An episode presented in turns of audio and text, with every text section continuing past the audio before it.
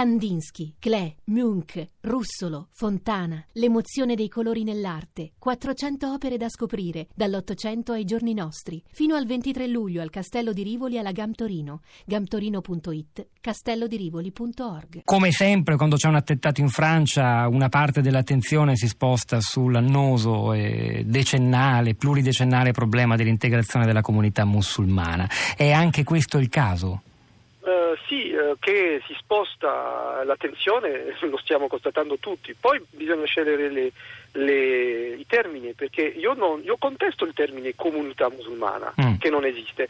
La, l'integrazione, il problema dell'integrazione di popolazione di origine magrebina, perché parliamo di persone che sono nella assoluta maggioranza algerini a 80% e poi marocchini e tunisini che rappresentano proprio milioni nelle migrazioni, questo è un problema, ma secondo me andrebbe chiamato con questo termine le, le, le, le problematiche dell'integrazione anche a due generazioni o de, di persone di origine magrebine, che non significano affatto che siano musulmani o che si riferiscono a una comunità musulmana. Alcuni di loro lo sono, altri sono laici. Io insegno all'Università di Nizza, ho moltissime studentesse che, detto fra di noi, eh, della moschea non gliene può fregare di meno. Ecco, mm. quindi stiamo un po' attenti a queste cose, ma certamente anche lì eh, io capisco gli ascoltatori che hanno magari eh, una stanchezza perché gli attentati ci sono, perché la settimana scorsa sono stati arrestati a Marsiglia delle persone che potevano commettere un attentato e già questo ha dato notizia e poi oggi purtroppo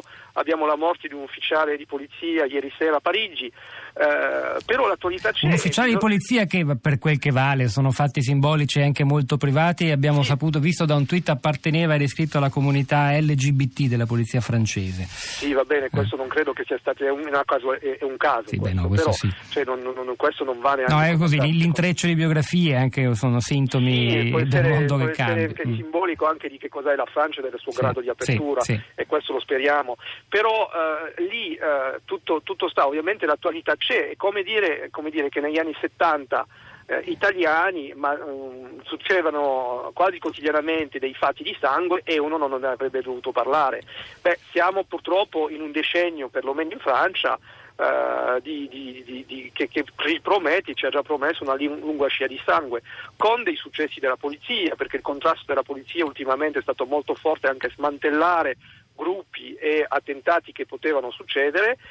Purtroppo una persona ieri ha bucato la rete e, e anche appunto il singolo individuo armato può essere in una democrazia malgrado lo stato d'urgenza la Francia comunque è rimasta una democrazia e, è difficile da contrastare. Ma dall'altro lato la vita va avanti, ci sono le elezioni, c'è la vita quotidiana, i francesi hanno sempre dimostrato una grande eh, capacità a mandare avanti quello che pensano la loro ragione d'essere, la Repubblica, la vita quotidiana, anche questa volta lo faranno ci sono degli impatti eh, non neutri sulla, sul, sul, calendario elettorale, vedremo, ma questi impatti non po- potrebbero non essere quelli desiderati dai terroristi. L'ultima domanda che faccio a Jean-Pierre Darny, in queste sacche di miseria e di esclusione in Francia andrà pur fatto, ma quali linee bisogna seguire secondo lei? Ma eh, ehm, io, io, veramente condivido le analisi appena fatte e sono anch'io, l'avrei anche io detto, eh, per prendere sia Roy che Keppel, quindi la teoria di una strumentalizzazione della religione o la teoria di una radicalizzazione della religione per strumenti che ci permettono di cogliere la realtà senza pensare che si escludono l'uno l'altro, perché i, i fenomeni sono diversi. Uh, intervento, uh, ma uh, non, non, lo so se, se, se uno così una mattina al telefono, alla radio può dire ah il governo francese ha fatto, non ha fatto ci sono una serie di punti dolenti in Francia, ma che ci, se noi adottiamo questo significa che prendiamo soltanto in conto la visione marxista, ovvero sì una visione di disagio sociale, richiede politica pubblica e quindi eh, l'azione eh, di governo mancante o fallimentare perché quelle politiche pubbliche non sono state abbastanza in modo efficiente adoperate e via dicendo.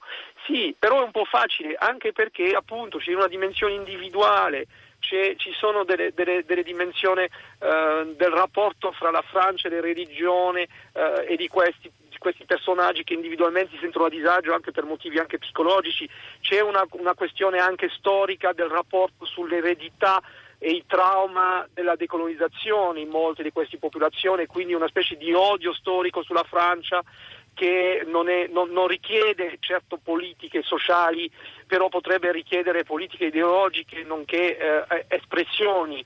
E tra l'altro la, la, la, l'intervento di Macron che, uh, nella, nella, campagna elettorale quando ha detto che uh, la colonizzazione è stata un crimine contro l'umanità uh, è da questo punto di vista una, una cosa che si potrebbe anche discutere o perlomeno interessante. Quindi eh, io, io, appunto è un problema complesso, la Francia poi è molto più laica di quanto uno lo vorrebbe vedere se uno inizia a ragionare in termini di religione o non religione perché la stragrande parte dei i immigrati di origine magrebina non sono praticanti musulmani. Poi ci sono dei musulmani e tra l'altro con delle moschee diverse, controllate da obbedienze diverse. Anche lì giustamente il collega ha detto che le, le situazioni locali possono variare e, e, e, e, quindi non c'è una ricetta. Cioè, questo richiede e, questa è una sfida a tutti i livelli, a livello individuale, a livello della generosità, a livello mio che io insegno all'università e devo, e devo uh, ovviamente avere la, la, prontezza di spirito e il coraggio o la, l'acutezza di, di dare alcuni messaggi a delle popolazioni che certamente non sono disagiate, se no non sarebbe all'università, ma che possono rappresentare dei tramiti, perché in provincia, a Nizza dove insegno, comunque sono magari delle, delle, giovani donne magrebine che vediamo... Che potrebbero condizionare amici o parenti eh, o membri della loro comunità. Io la ringrazio anche per quest'ultima testimonianza Jean-Pierre Darnico.